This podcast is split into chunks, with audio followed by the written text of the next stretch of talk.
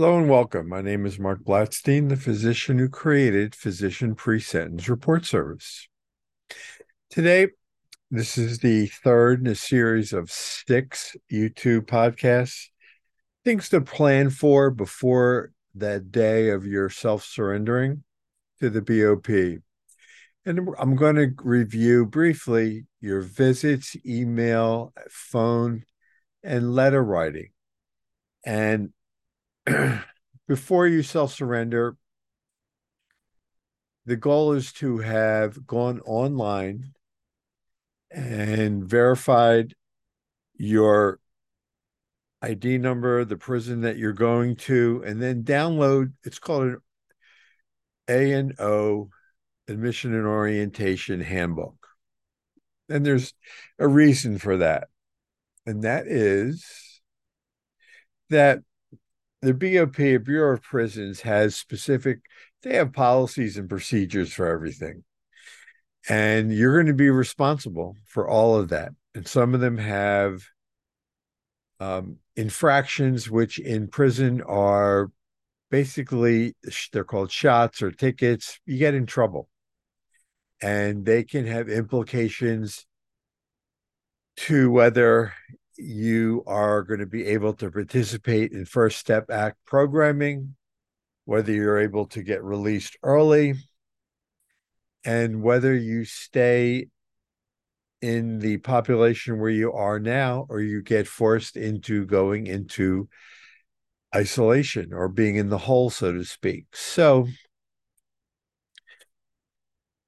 letters that go through the United States Par- Par- Parcel Service, also called snail mail.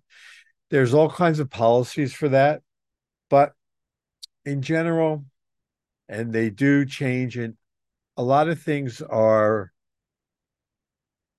individual prison specific because each warden has their own nuances as to what they will allow and not allow. But they won't allow uh, everything has to be on white paper. I believe it's only blue or black, black ink.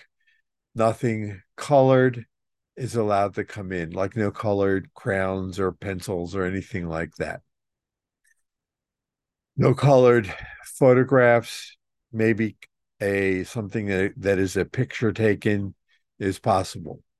But again, double check on the A and O handbook. Policy on incoming publications. You need to read that, but I believe you everything has to come from the actual publisher.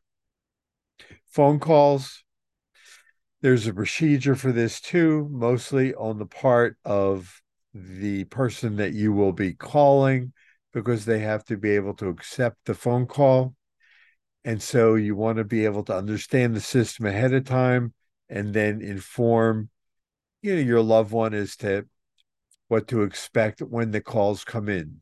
The email system is through a company called TRULINCS, and you want to review it. And I go through that on the website as well as phone calls, so you can have a general idea ahead of time as to how the email system works. You're not going to be able to go on the internet. It's not like at home.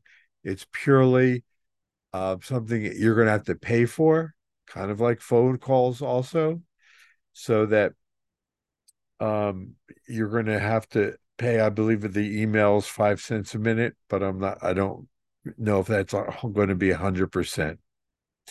As well, snail, snail mail or the regular uh, letters that you have to buy the stamps from the commissary.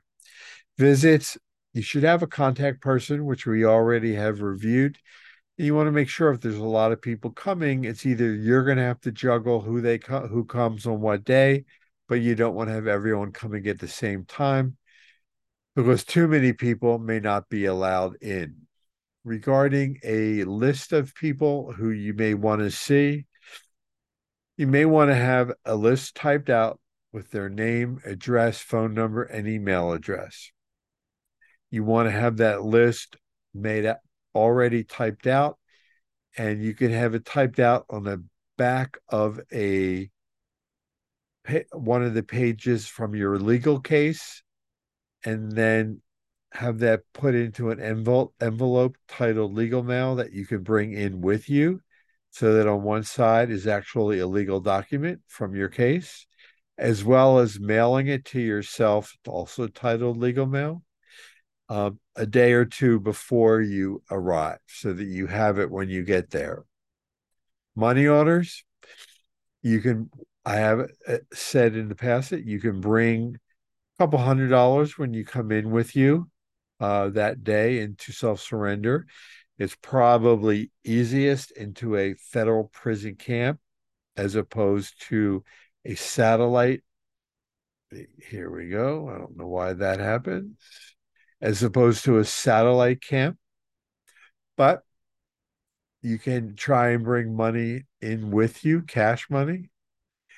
Otherwise, you can Western Union money in to you that day or the day before you arrive via Western Union or a MoneyGram.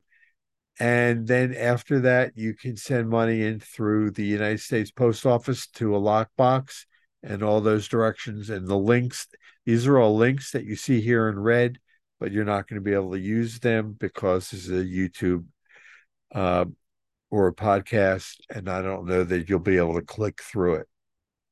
I hope you found this helpful. I'm grateful that you've taken time to listen and thank you very much and have a safe day.